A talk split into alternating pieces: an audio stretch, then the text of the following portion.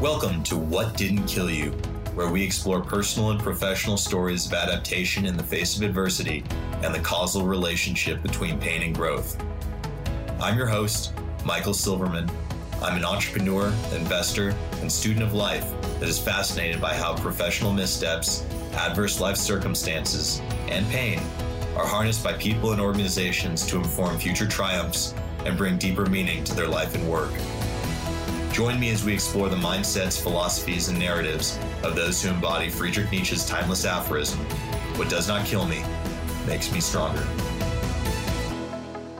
All right, Adam Edelman, thank you so much for joining us today on the show. I've been super excited to have you on.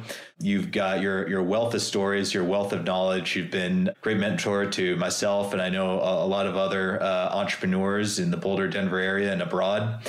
I've really been looking forward to this. You know, I, I remember uh, one instance where you joined our team at a at a trade show, and we all went out to dinner together. And the takeaway was that's one of the most interesting people I've ever met in my life. Uh, I think I think everyone everyone agreed with that. So I've been really looking forward to this, and you know, thank you thank you so much uh, for joining us today. I'm really happy to be here, and I've loved uh, getting to know you and and being involved in your businesses and getting to know your team. And uh, that was a that was also a particularly enjoyable experience for me because that trade show was just part of my continuing education and to be able to be there with you all and and see how focused you were and and learn alongside you you know it's just part of my the reason that I'm I'm in business right is is to be able to be associated with smart people and and learn from them and and just continue to absorb and synthesize information. I think synthesis is a big part of my story. So that fond memories there too. And you do that today from from your platform Boulder Heavy Industries, which uh, I'd love to talk about in a bit. But maybe you could start by just sharing how did you come to be an entrepreneur and what's been your path to uh, operating the businesses that you do today and, and being the investor that you are. Hmm. It's funny. I never, I actually never thought about being a businessman. Right. I knew that I always wanted to have financial success. You know, because one half of my family were war refugees, Jewish war refugees from Germany, and they lost uh, everything and in uh, in World War II, and they had been kind of successful before that. You know, like one, you know, one of my relatives had a factory and been really well established, and they lost it all and went through a tremendous amount of, of, of, personal trauma and, and lost a lot of family members. And so I think I was always, I used to joke that I, I wasn't, I wasn't raised to be happy. I was raised to achieve. I think that probably resonates with a lot of people. And I, right. And I had to figure out to be, how to be happy on my own. Um, and a lot of support. And, and the other thing is that as a byproduct of the war, and the fact that you know my family lost a lot of, of, of their you know their the extended family in the war i was the only child and grandchild on one side of my family for 20 years. Wow. and so there was a lot of uh, attention mostly good but there was also a lot of expectation. And even though that expectation was often unsaid there wasn't a lot of overt pressure you know like oh you know if you don't you know if you don't you make something of yourself you're letting the family down. There was never anything like that but I think you know I I feel like I ended up embodying a lot of people's hopes and dreams for the future, right? And there was a lot of that of, of unconscious transmission of uh, of that. You know, some people call it epigenetics, but uh, the, I think that that was there. And so while I never really thought about uh, being a businessman.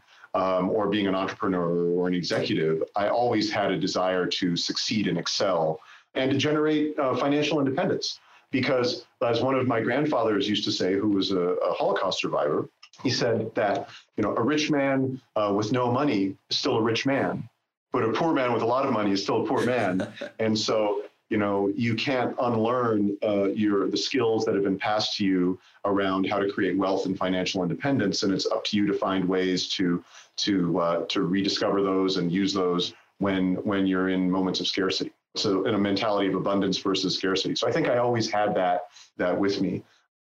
Early in life, you know, I was thinking that I wanted to work in uh, the film and TV industry, in the media business, in Hollywood, because that's where I grew up, and a lot of my family and our extended friends were, you know, in that space. They were, you know, famous musicians or Hollywood producers or talent in front of the camera or behind the camera, or they were attorneys that worked in entertainment.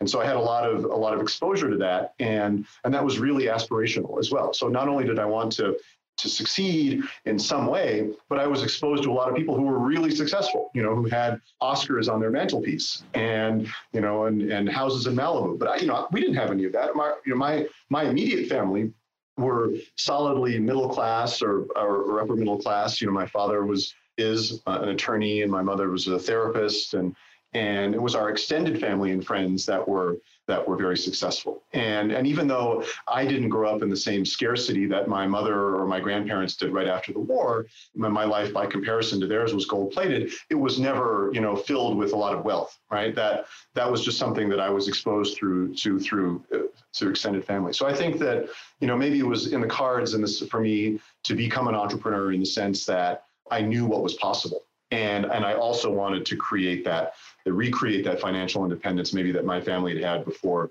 before the war. And so, but originally it was going to be in film and TV. And so my you know my first job uh, was in um, in international television, in satellite television, and in in in a company that what became DirecTV. And because my family had been refugees and they had lived in South America before, uh, after the war, and they were, you know, and they were native German speakers, and they became Spanish speakers, and then they learned they learned English.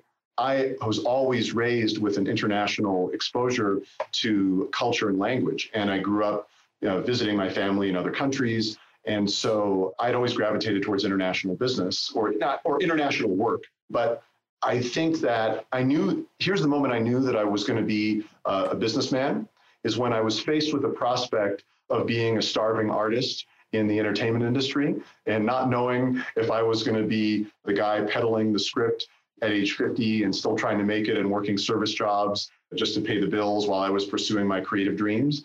When I was faced with that prospect, I think I lasted like a whole two months or three months before I said, you know, I can still be involved in, the, in in this field, but but have a consistent paycheck and get stock options and all of these things. And so, um, you know, I think there is some regret that I never I never applied my entrepreneurial skills to the creative arts. And we'll come back to that towards the end of the story because I ended up doing that later in life and I'm start and have had some success in that because I never really let go of that desire. But we'll come back to that in a second because I ended up weaving that into my entrepreneurial story arc. So I took this job working in international business development for what became DirecTV, and they made me part of the team that launched what became DirecTV in Latin America. And I worked in a couple of different satellite businesses. Uh, the first was based in Washington D.C. and they owned the largest satellite network in the uh, in the world at the time, a company called Intelsat.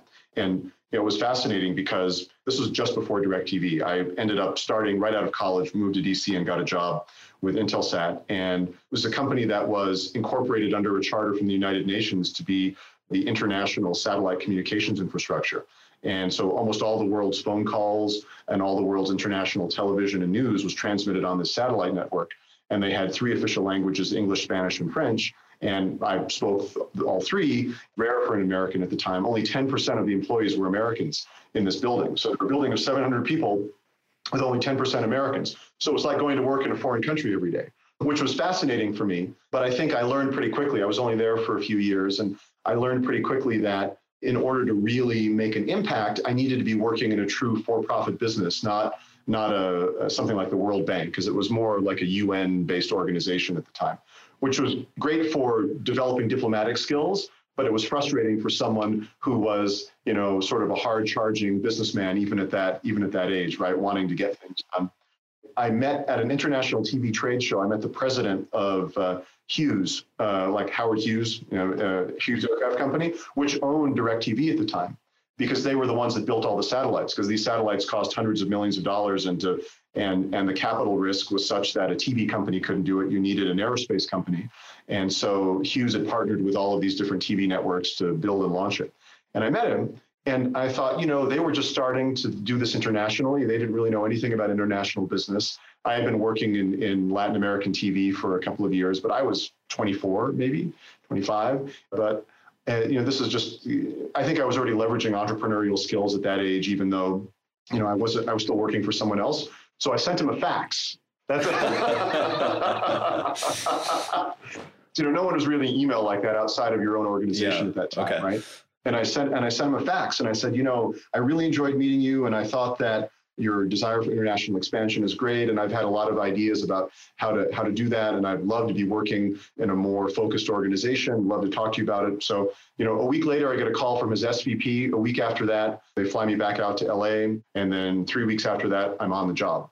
And then shortly thereafter, I spent the next four years flying 60% of my time uh, with first with a base in LA, then with a base in Miami, and then with a base in Rio, visiting and working in every country in Latin America except Cuba, Nicaragua, and Suriname, helping set up uh, satellite operations for uh, uh for satellite TV. So that was an amazing education from age 25 to 29, you know, based 28 and a half, 29, right?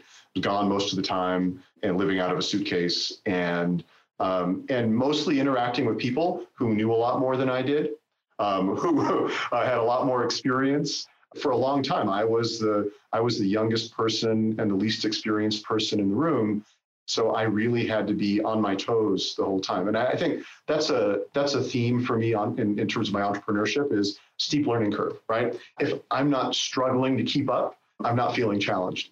You know, that industry turned out to be a really uh, a really great launch pad for uh, what has made up the majority of my career, which is digital, uh, digital media, digital marketing, uh, because it, it, those satellites became were the early transmission platform for the earliest version of the internet, right? Because fiber optic cables uh, uh, really didn't become prevalent as a, as the primary transit path for broadband until the early 2000s, and so most of the world's internet was carried by a satellite, at least internationally during that time. And so I had very early versions of all of these things, and I could see, you know, kind of coming, you know, down the proverbial Fifth Avenue, what was going to happen.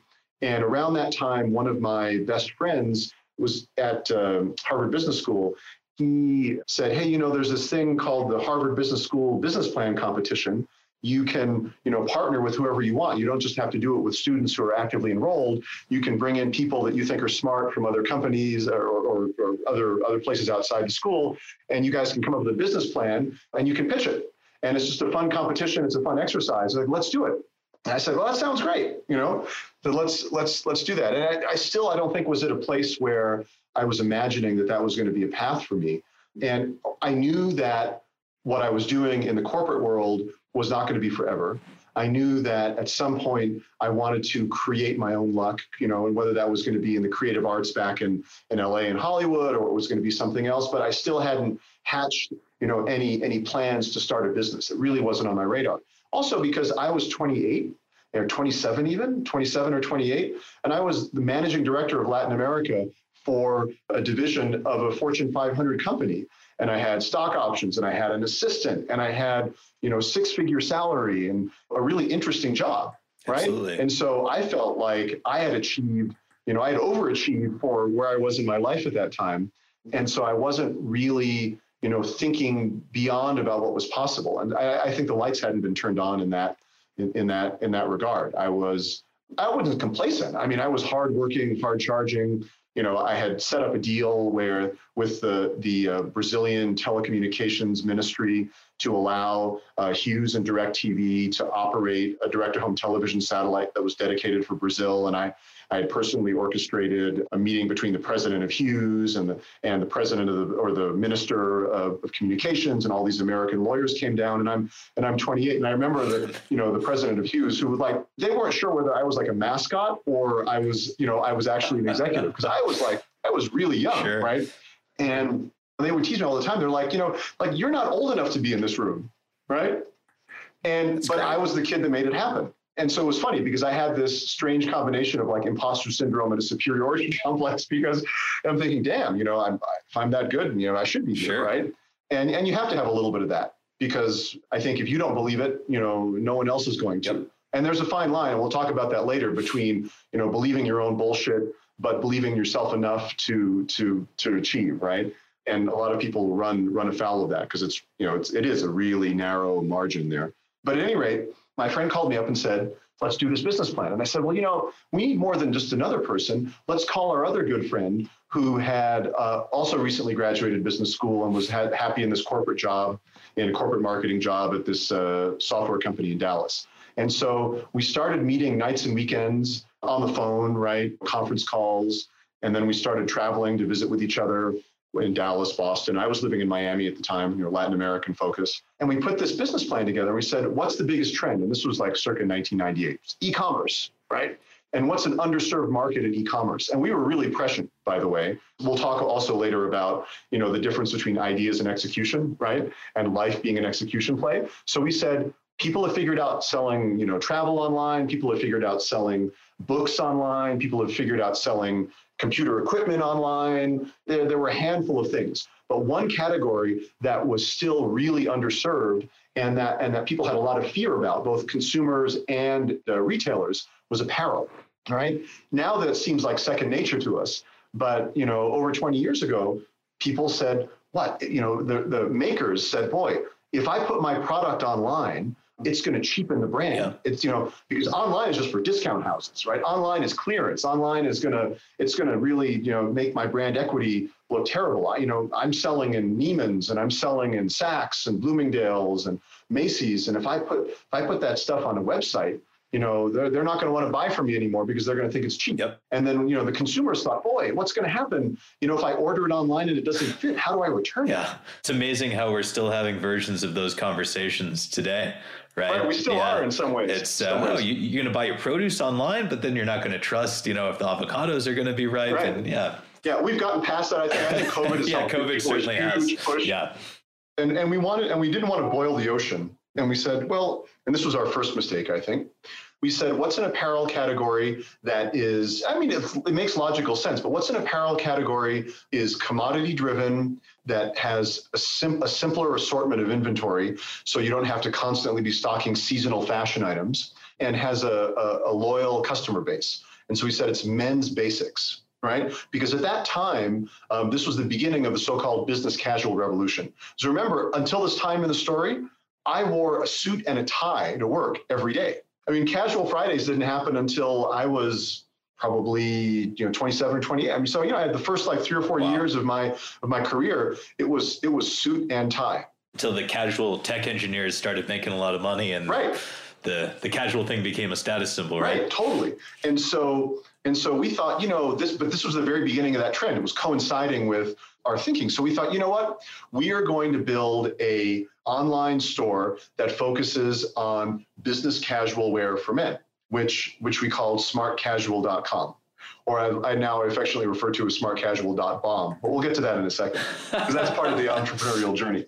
And so uh, we were in good company though, because I remember fast forward to a much more successful venture where I was sitting outside of Jeff, Be- Jeff Bezos' personal office at Amazon headquarters in the PacMed building in Seattle. And right next to his office door, he had prominently framed the Barron's uh, uh, newspaper cover from June or July of, of 2000, the, the, dot, the big dot com bubble burst that had his face on a cast iron bomb with a lit fuse that said Amazon.bomb question mark, right? And of course, oh, this wow. was, you know, this was 10 years out or eight or 10 years after that. And, you know, and he and he had built a massive, massive business which is now even more massive. Sure. And, but you know, he had that there probably, probably as a uh, as a reminder, but I'm not sure what kind of reminder. You know, I don't know if it was yeah. a uh, if it was a rebuke to others who who had dared not to believe in him, or it was a reminder to himself that to, to persevere. Probably a little bit of both, right? Yeah. So, and then that's kind of what ended up uh, being the case for us. But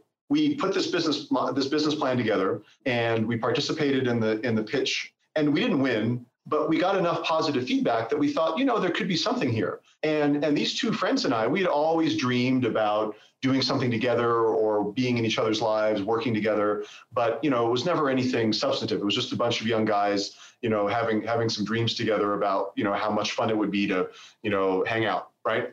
But we all found ourselves with really valuable and complementary skills by the time we were in our late 20s and this coincided with you know the the wave of uh, of, of dot com startups, especially e-com startups. and so we said, you know what, let's let's take this further. So we started really amplifying the business plan. We got to a point where it was go no go. Are we going to quit our jobs and make a real go of this?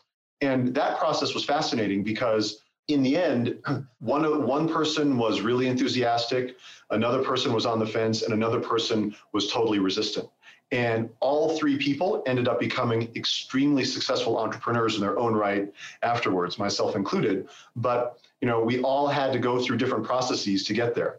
But we finally committed to doing it and you know, gave notice, quit the jobs, and you know got the talks from all of our bosses like are you crazy? Right? You know you guys are all on these tracks to be super successful. You know you've got options and this gold plated thing. And you know and i'm like nope i'm going to do this crazy thing called a startup and had you guys developed any traction at all with the idea at that point were there any sales or anything this was the era of of being able to raise millions of dollars on a piece of paper on a on a powerpoint deck on a business plan on Got pure it. vaporware so so we quit our jobs. We went around the country to friends and family, got commitments for enough money to, to be able to you know, live and function for a little while.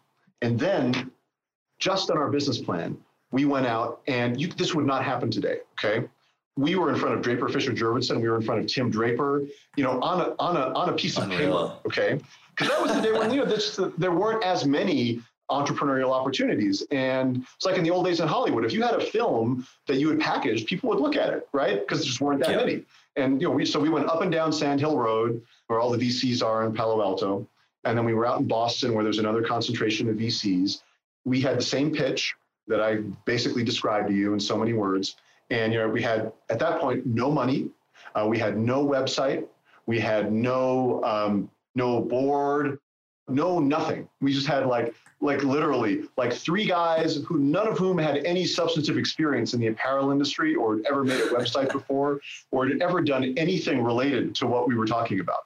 Okay, just to wow. put it in context. But we had a lot of chutzpah and we had a lot yeah, of vision. And to be fair, right, we were all clearly even then you know the kind of people who were bright and and and likely to be successful in whatever they did in their lives right so that i'm, I'm sure that had something to do with it anyways we walked into a venture capital firm that shall remain nameless in boston and and uh, two hours later we walked out with a draft term sheet signed which is also unheard of I- I- anymore right yeah.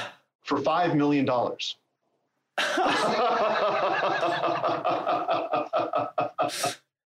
and uh, unreal, unreal, right? And you know, I think that while we can't take credit for that happening, I think a lot of it was the time, right? Sure. Was this like 99? 98, 99, yeah. And yeah. You know, so I don't think we could take, you know, a lot of it was just irrational exuberance, you know, on the part of the VCs. but you know, we had we had we had a little bit more than a pulse, right?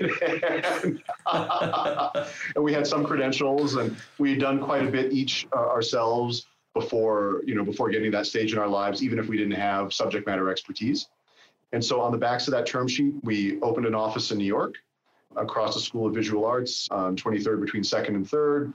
We hired Barney's, may Barney's rest in peace, from Barney's, Barney's department store. We hired Barney's former chief merchandising officer. We got the co-founder Perry Ellis on our board. We got Richard Marcus of Neiman Marcus on our board, and they all invested alongside. And we got Polo and a number of other brands, Claiborne, other brands that mainly were Macy's. We were going middle market to agree to sell us. We hired Macy's former head of, of logistics and operations to build a warehouse for us in New Jersey. And we began building a website.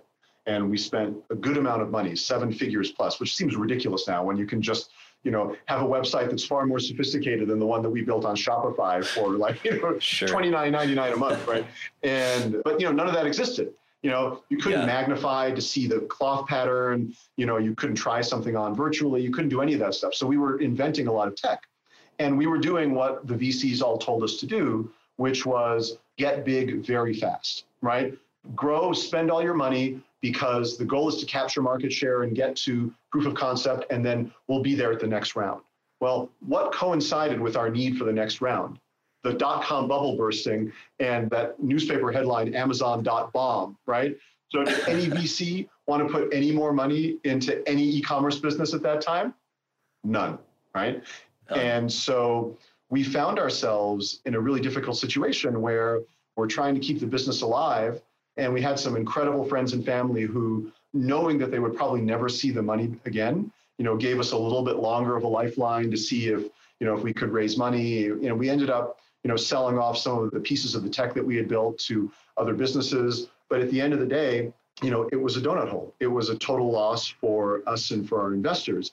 And, but what it taught us to do in the span of a year, because that's how long it lasted, about a year and a half, by the way, uh, okay. uh, which is remarkable, right? How fast those yeah. things go, was to fail extraordinarily quickly, pivot multiple times, understand strengths and weaknesses and complementary skills, be able to be very honest with each other about fears, shortcomings, personal interactions, dispute resolution, fundraising, managing in a crisis. In other words, it gave us, it gifted us some fundamental skills that an awareness of what not to do that I think launched those of us that were involved on a path to be much more successful entrepreneurs. So, you know, it was, I don't want to exaggerate, but it was many years of learnings compressed into one and a half.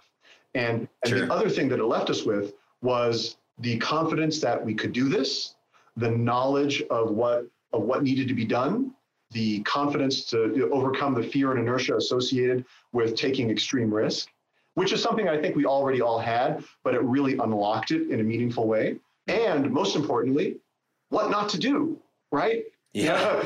Because we had, we, you know, we, we looked back and we had, you know, like a, the road was littered with dead bodies and all of the mistakes that we'd made along the way. Because as much yeah. as I could tell you all these wonderful stories about us sitting in, you know, in David Lauren, Ralph Lauren's son's private office and, you know, convincing him why he needed to sell his product and it, and it wasn't going to cheapen his brand, you know, for all those great stories and the VC story where we walked out with a term sheet, you know, there were all sorts of stories that that should be part of, you know, a Silicon Valley episode on HBO, right? Cautionary tale. And, and I think yeah. that every successful entrepreneur, whether they will admit it or not, part of their success hinges on having those experiences and honestly confronting them in a post-mortem environment and incorporating sure. those into what they do next.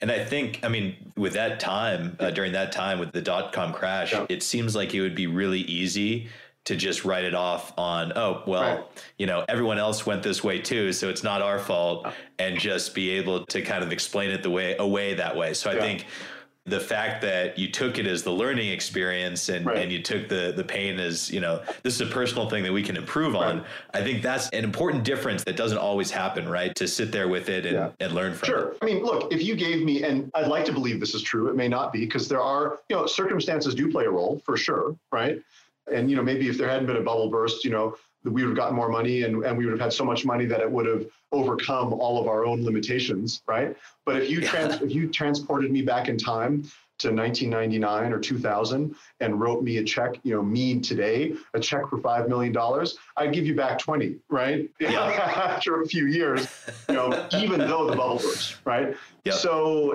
you know, I think that you're right. Some of it is just, is just being honest with yourself and growing from those mistakes and not making the same mistakes again. And so we all learn from that. And, you know, I went to lick my wounds. I went back into the four years, three years, started having kids and, uh, my wife had been working in politics in DC, and I moved. I'd been commuting from DC to New York during that time, and we got married and we started having kids, and and so I moved back into the satellite industry to lick my wounds. And a friend of mine in that industry had was running a division of a public company, and he said, "Hey, you know what? Why don't you come back? You can really help me out. It doesn't have to be forever. I've just taken over this business. We're acquiring lots of companies. I need your help. You know, you know what to do in terms of structuring international deals." I said, "Great." They'll be perfect. And I got back in and I realized that the longer I was in there, the longer my entrepreneurial skills were going to rust.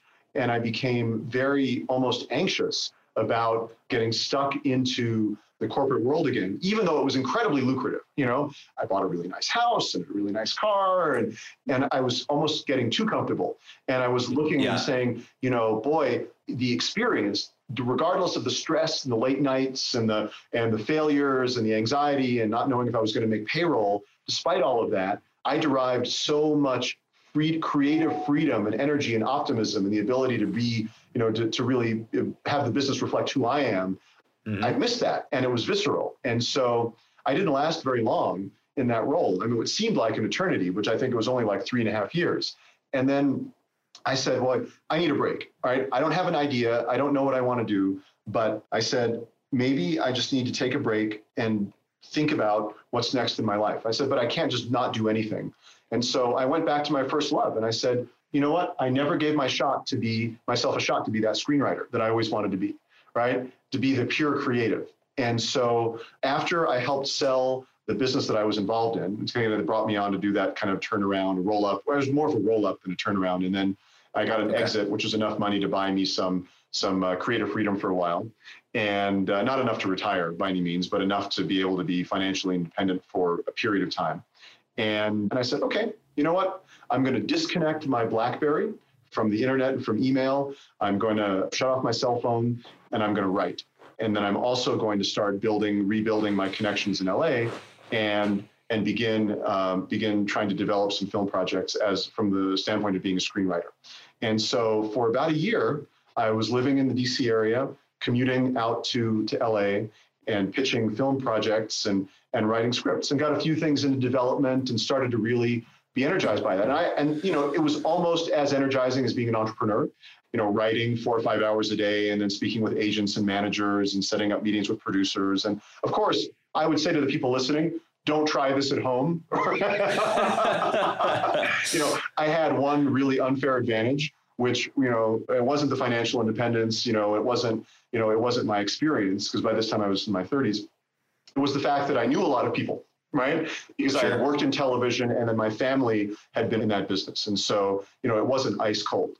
And, you know, they had tried to talk me out of it multiple times because they knew what the risks were. They didn't want, you know, me to have to suffer what they suffered, but typical, you know, typical family. And, but at some point I said, I'm doing it, you know, and there's nothing you can say that's going to stop me.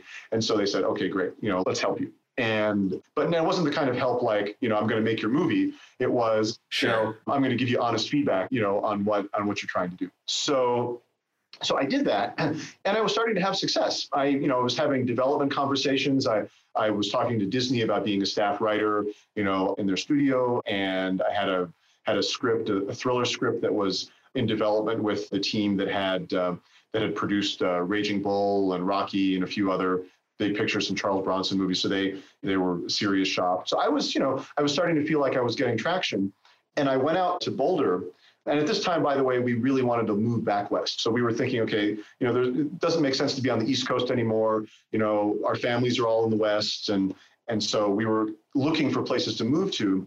And I went to visit a friend who had just had a, a child in Boulder, and he had been one of my former business partners in in the failed startup. And we started talking. He said, "How are you doing?" I said, oh, "I'm great. I love my writing, and I'm I'm living off you know savings. That's not indefinite, but I really love what I'm doing. I'm getting a lot of energy. I'm starting to get traction in Hollywood. And I said, what are you doing? Said, well, you know, I just exited this other business and, you know, I've been meditating and writing. I don't know what I want to do next. And, you know, I'm living off savings, but that's not indefinite either.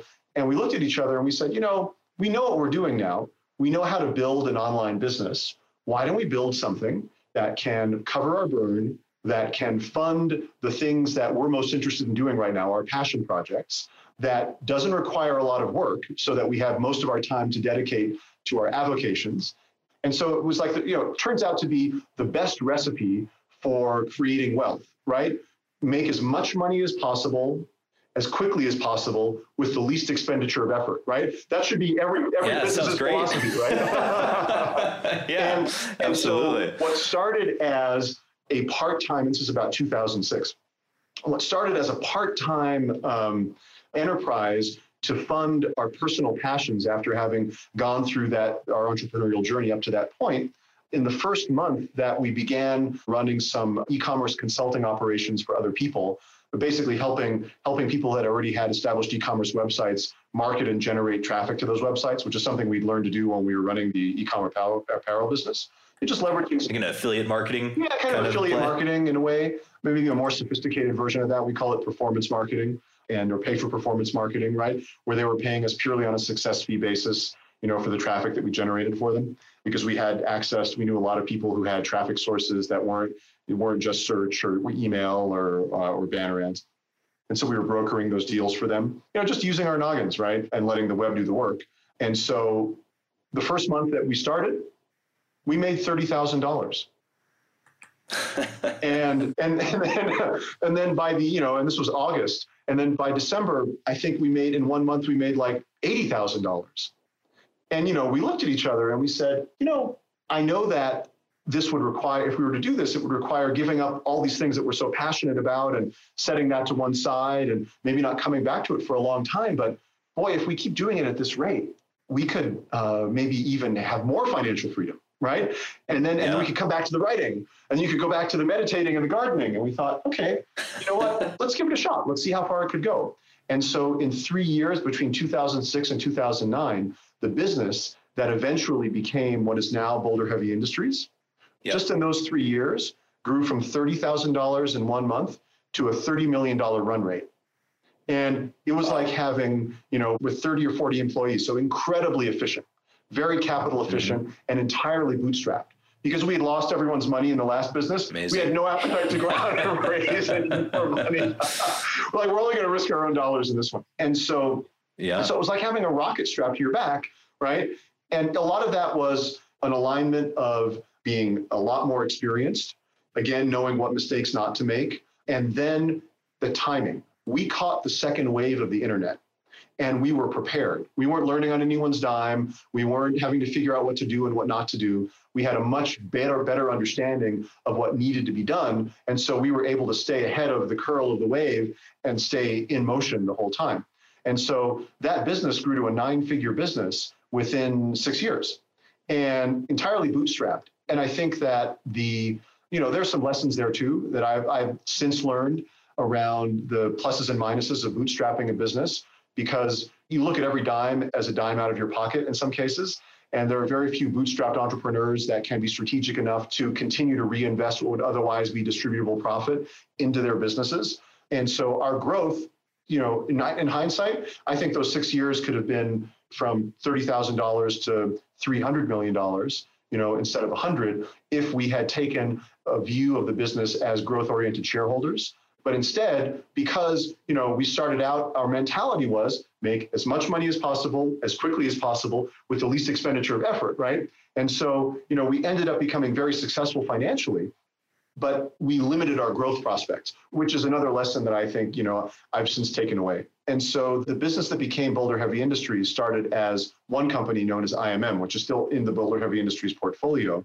And that business grew from doing some affiliate marketing for some small websites to becoming the primary display advertising agency for Amazon, the primary affiliate marketing partner for AT&T Wireless, and doing work for Land Rover and Toyota and Nationwide Insurance and et cetera, et cetera, et cetera. So, you know, we leveraged our experience in pitching and closing large corporate deals and, and our experience in the internet and our past failures and synthesized it all. So I think that that's the entrepreneurial story, but that's really just the first. That's like the first chapter. I think it's a long, you know, maybe it's the, maybe it's the first two or three chapters, right? But I feel like I really didn't come into my own as an entrepreneur until until IMM encountered financial difficulties and the products and services that IMM was offering began to not be in as much of demand as they were during the heavy, heavy growth years.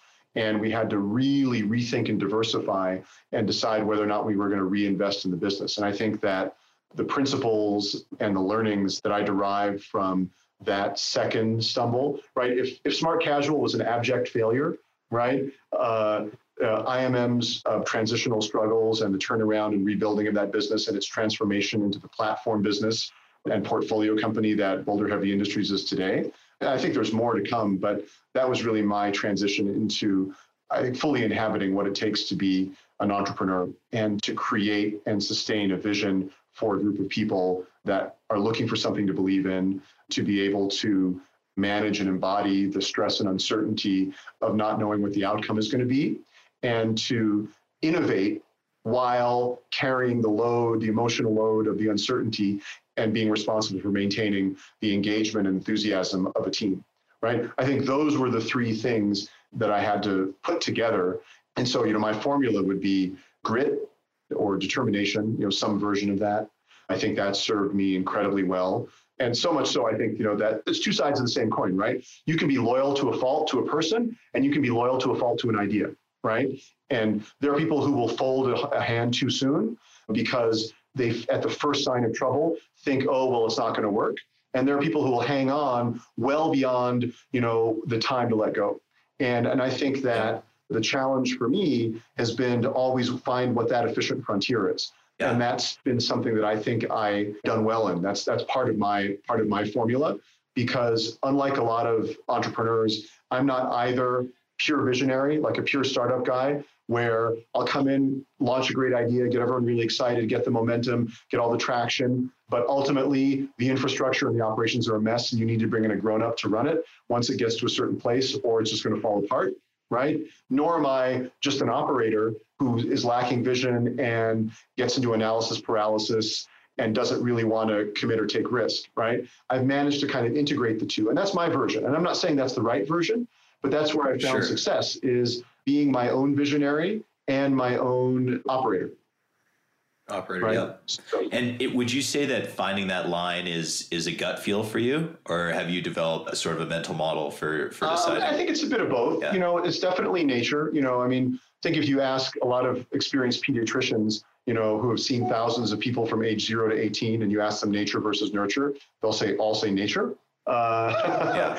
um, so I think nature does play a role, but I think it's it's no coincidence that the early part of my career was almost a 50 50 balance between working for myself in an entrepreneurial capacity with a lot of risk and uncertainty and working in a corporate environment.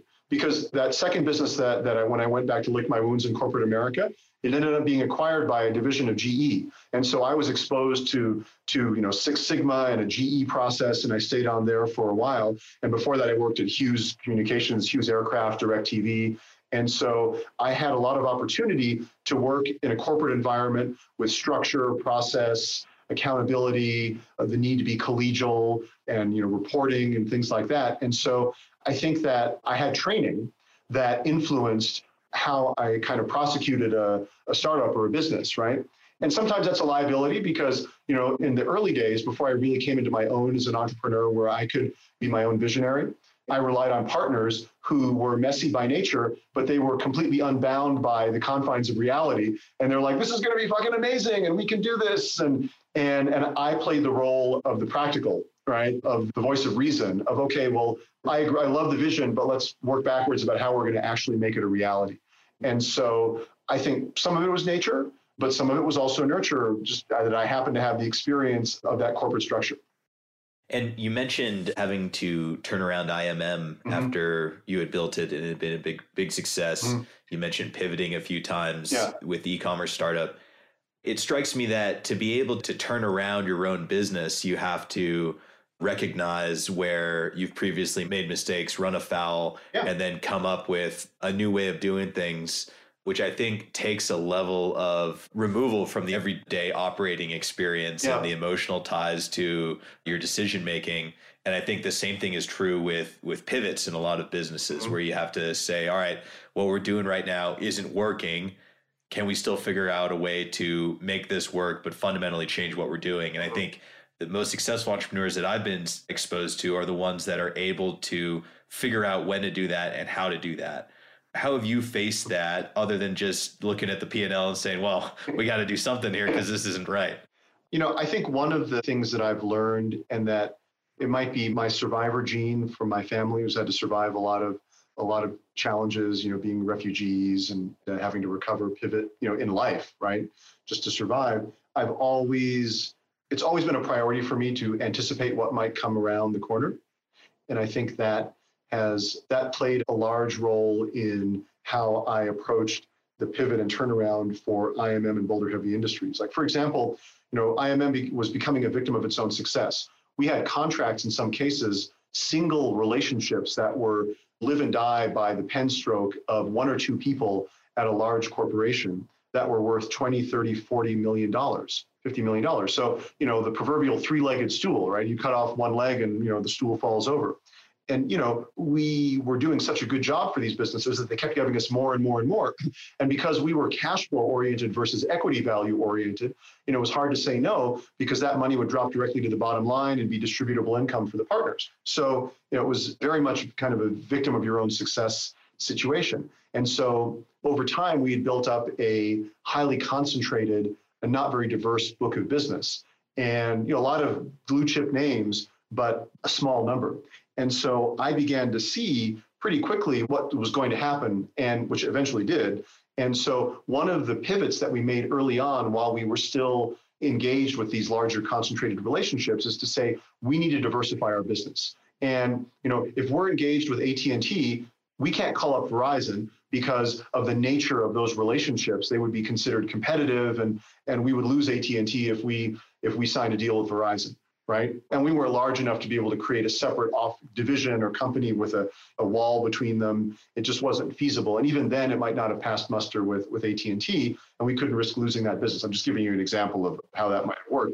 And so we said, well, we have all of these products and services that if properly productized, where we partnered with other people who were talented and gave them capital and gave them infrastructure and and gave them the benefit of operating under our umbrella, we could build diversified set of products and services that would, as they grow, allow us to sell. Because in the advertising space, if you're a service business, you're limited to maybe working with one or two large players in each vertical for competitive reasons, right? But if you're a if you're a product or a service, well, you can sell to everyone because you don't have the same strategic relationship, right? You're just providing a licensing a product and you're not gaining any insider information about how someone's operating their business. So, you know, everyone uses Google. It's not like only AT&T uses Google and then Verizon uses Facebook, right? And so we realized that in order for us to leverage, continue to leverage our intellectual property, we needed to create products and actually create business units. And that was kind of the origin of BHI. And so we started doing that a couple of years before IMM started to stumble economically because of the, of the churn in some of those concentrated relationships. And that bought us enough time to be able to launch those businesses. And you know, in some cases, those were formation companies, businesses that we made ourselves and funded ourselves and brought either talent in to run. And others were either investments or acquisitions, right? And so it was through sort of a combination of those three initiatives that we built the portfolio that exists today in Boulder Heavy Industries. The other takeaway was that I had to be really honest with myself about the decision I made some years before to remain as chairman and CEO of IMM when my other co founders had desired to be bought out or to leave the business and not be involved. And at that time, we had a conversation and we said, you know, should we hire professional management who's far more experienced, pay them a market salary, and let them continue to grow this business because they're industry experts in the business? But I was actually yearning to really have my own entrepreneurial experience, right? I wanted, remember I was telling you before that I really love the steep learning curve, right? Yep. I wanted to learn what it was like to be solely responsible for the success or failure of a business. And I wanted that mirror. I wanted to come and look in that mirror every day. And it was really selfish because I learned the hard way. And I like to joke that I could have just gone to business school, you know, and gotten like a, you know, one of those those senior executive MBAs at, at HBS you know, for a hundred grand instead of maybe spending five million dollars, you know, on, you know, on a series of, of, of expensive lessons around identifying, you know, the right people for a team, you know, building a team, pivoting quickly. But the probably the biggest lesson I learned was, and I think this is probably one of the most important things I could share with anyone listening to the podcast, is I was unwilling to acknowledge what had failed and that I had failed for an extended period of time, right? And it wasn't that the business had failed. The business was continuing to go on, and we were launching these business units, and and we were acquiring these portfolio companies, and and you know it wasn't that you know by anyone's external view we were struggling. We were in you know a really we built a new office building, and and we were continuing to expand in the marketplace. But on the inside, we were struggling. We had a team that you know, that wasn't aligned, that was pulling in multiple directions. We had a lot of backstabbing, and it had been so long since I had done anything more than stub my toe in business. You know, we had that that rocket run for nearly 10 years. And so I had forgotten what it felt like to fail. And that was something that bit me in a number of ways. One, I was unwilling to admit defeat, which also is beneficial, right? I think in sure, the end, strength. you know, in the end, that was also a strength, and it, and it has helped me. But in in certain areas where I probably needed to acknowledge that to myself and others, you know, I could have shortened the turnaround cycle. I could have shortened the amount of money that was required to invest in some of the growth and diversification initiatives, and I would have been happier. you know, because what I did is, and I think what happened is I prolonged my suffering, right? By not acknowledging that, uh, and I think you can appreciate this. Absolutely. As you're saying this, it's, uh, it's all yeah. close to home. Right. By not acknowledging that there are things that weren't working and that I had the responsibility and the ability to affect that change. I was prolonging my own suffering and I was prolonging the things that needed to happen in order to really free the business up to really launch itself forward. And so, you know, where I am today, I've gotten past those things and I've overcome it. I'm sure I'll encounter other challenges and there'll be other times where I stub my toe or or even stumble or worse. You know, that's the life of the entrepreneur. But it was remarkable. Once I was able to be honest with myself and let go and say, okay, these are the things that really weren't working. These are the things that I'm afraid of acknowledging. These are the things that my ego would be embarrassed to say to someone else outside the business. And I was really able to, to have that conversation with myself. I was able to part ways with all the people that were dragging us down. I was able to, to move on from some toxic partnerships. I was able to attract the type of talent and people that were adding energy, not taking energy away. And it was like a whole host of possibilities opened up. And it didn't, you know, it didn't de-risk the business necessarily. It didn't change the, you know, the challenges that we faced, you know, structurally, but it improved my quality of life tenfold. It allowed me to project enthusiasm and vision into the business, and it allowed me to attract successful people, uh, attract business partnerships, and ultimately attract money. Because if you're one of the real dangers of not acknowledging failure, and again, it's not acknowledging total failure, it could be acknowledging you know failures in certain areas of the business, right? Is that one starts to live in fear fear that you know people are going to see that you're a failure. People are or that you are going to fail. And when you live in a fear-based environment or what can easily become from in financial terms a scarcity-based environment you end up perpetuating that scarcity. Whereas if you live in an abundance-based environment even if you're dealing with uncertain outcomes that's what you're attracting. You're attracting people who are optimistic versus people who are pessimistic. And and and, and that drives incredible outcomes. You know like again going back to the earliest lesson from my uh, survivor grandfather right? You know a rich man with no money is still a rich man. Abundance mentality. A poor man with no money is still a poor man scarcity mentality. And so yep. the, the hardest thing of all for me in that transitional period was to acknowledge that i had that i had become driven by a scarcity mentality and that that was driving a lot of my decisions and that i was the only one that could let go of that that no amount of additional money or additional clients or anyone would do that. And and even though things on the outside were great and the business was moving in the right direction there was a period of time where i was still holding on to those old scarcity stories and it was ultimately holding me back and i was having a bad experience you know? And you feel that physiologically right? You know i was sure. having high blood pressure and anxiety and all those things that you get when you start to internalize that negativity.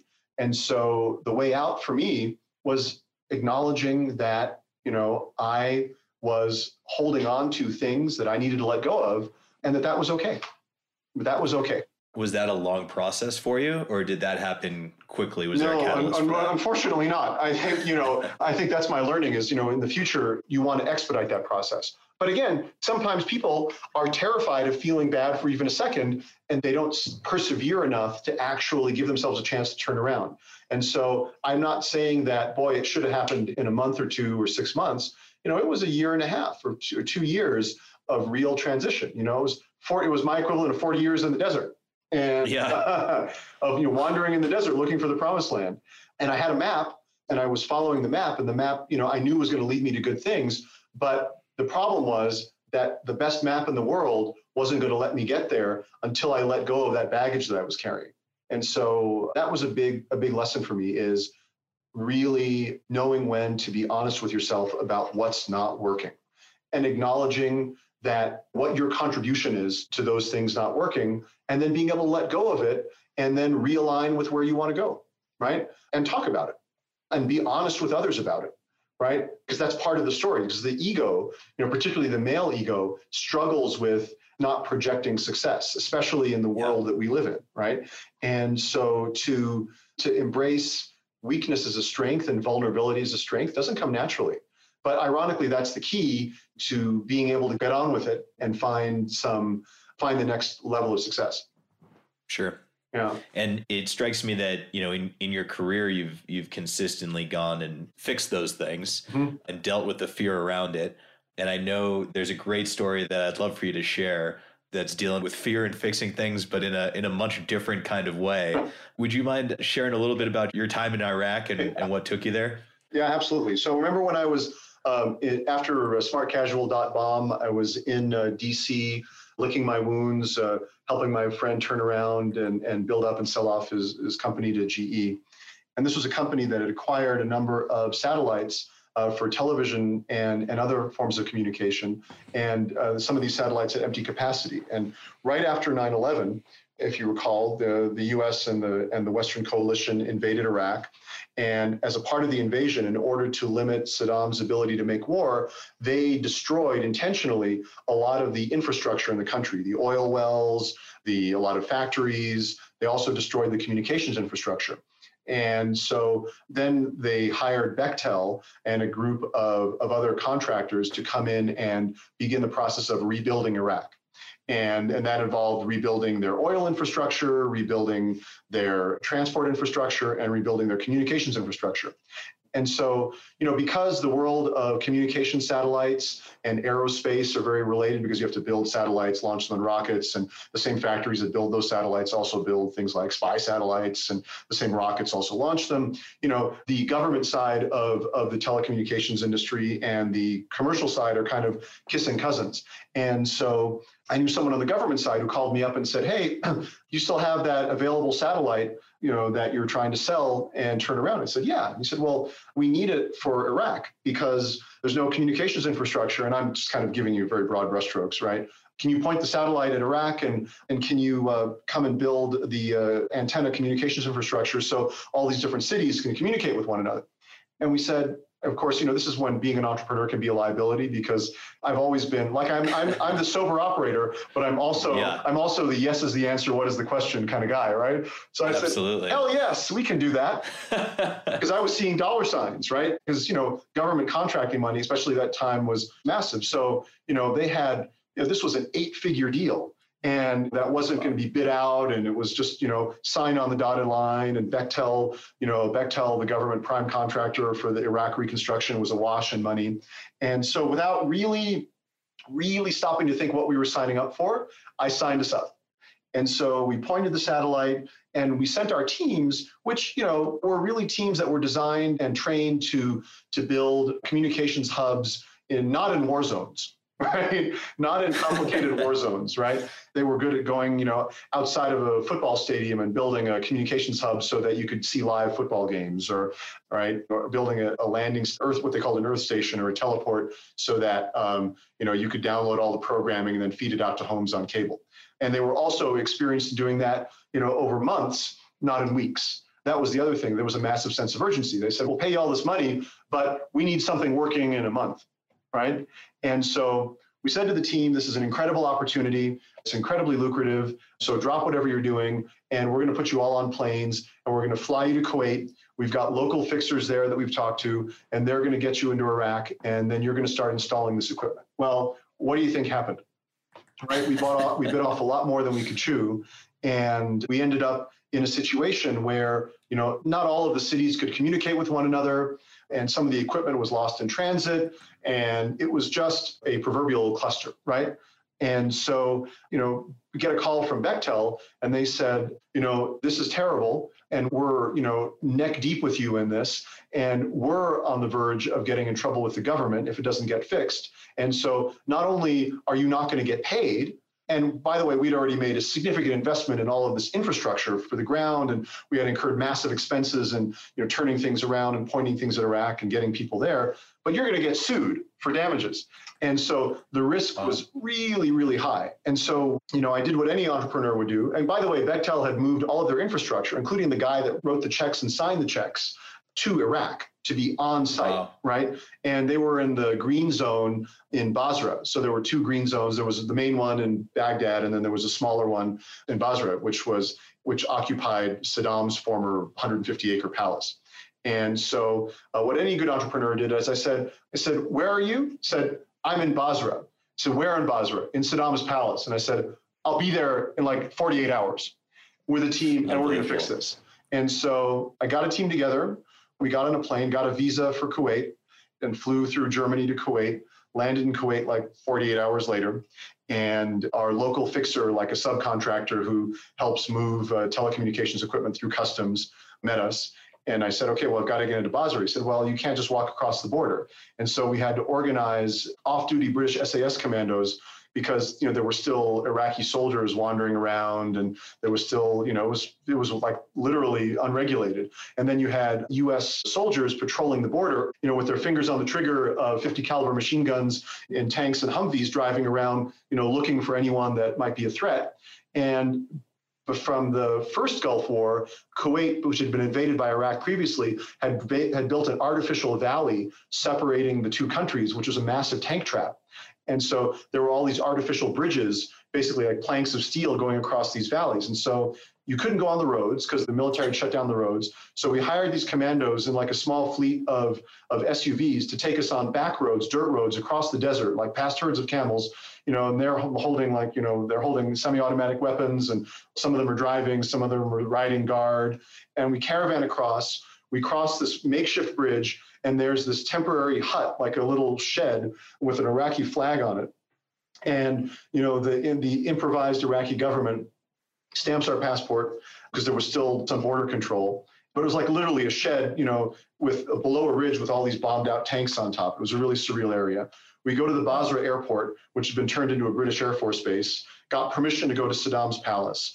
And then we go to Saddam's palace, which is you know guarded by all these guys with sandbags and machine guns pointing at you when you drive up, and you had to drive through a chicane, so you couldn't do a truck bomb, you know, attack. So you were forced to slowly wind through while they were pointing guns at you, and then you stopped and they checked your credentials.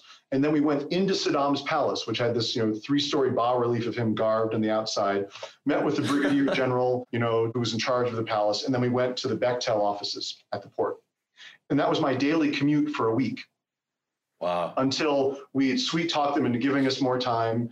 They, you know, we fixed the hub in Basra so they were at least able to communicate from that location on satellite and have internet and righted the wrong. So my lessons from that were, you know, definitely as an entrepreneur, you still have to say yes is the answer, what is the question, right? Yep. But you also have to temper that with what is feasible and what is within you know and, and what the consequences might be of making that answer. And a really fine balance. And the best entrepreneurs are able to do that intuitively right? And they're able yeah. to do that in the moment and are able to not expose themselves to so much downside risk that by saying yes they actually are taking more risk than saying no Mm-hmm. And there, there's more there, the upside of saying, you know, there, there's that imbalance, but and they're not excluding themselves from a real opportunity by saying no. And it's it's something that I think, you know, it's a combination of experience and intuition. And I've seen the best entrepreneurs really walk a fine line. And that's also a recipe for success, is how to walk that line. But that was one sure. of those moments where I went out way out over the line, and um, and it's you know it's a great cocktail party story, but you know it was it was incredibly stressful. I mean, being in a war zone which was truly a war zone at that time still was incredibly stressful and you know it's like everything you know you say oh it was a learning experience. Well you know there are some learning experiences which we don't have to have. There are sure. So, um, i feel like to the fact that i've started a film fund and we've started to you know invest in, and produce independent films which kind of brings that story full circle you know like you know mm-hmm. what's the balance between you know how do you leverage success to pursue your passions and avocations and and what does that mean for entrepreneurs? And then i didn't even touch on three right? Making your peace with new investments or ventures exactly. right? And you know what's the mental model for starting things? I think those are all valuable things. So i would i'd offer you some more time if you if you wanted because you know this was stream of consciousness for me. I've never done anything like this before Awesome. Thanks so much, Adam. All right, man. I hope this was. This is great. Yeah. Yeah. Really good. Yeah. Okay. Cool. So looking forward to continuing tomorrow. Yeah. Absolutely. Thanks so much. Okay. Bye. Okay. Take care. Bye bye. Hi, it's Michael again. Thanks for listening to this installment of What Didn't Kill You. If you like what you heard, I encourage you to share with friends, subscribe, and review. You can continue the conversation and share your own stories of what didn't kill you at whatdidn'tkill.you.com, and you can follow along at What Didn't Kill You on Instagram. I wish you great fortune, growth, and clarity as you navigate your own path, and I hope today's conversation may have contributed in some small way. See you next time.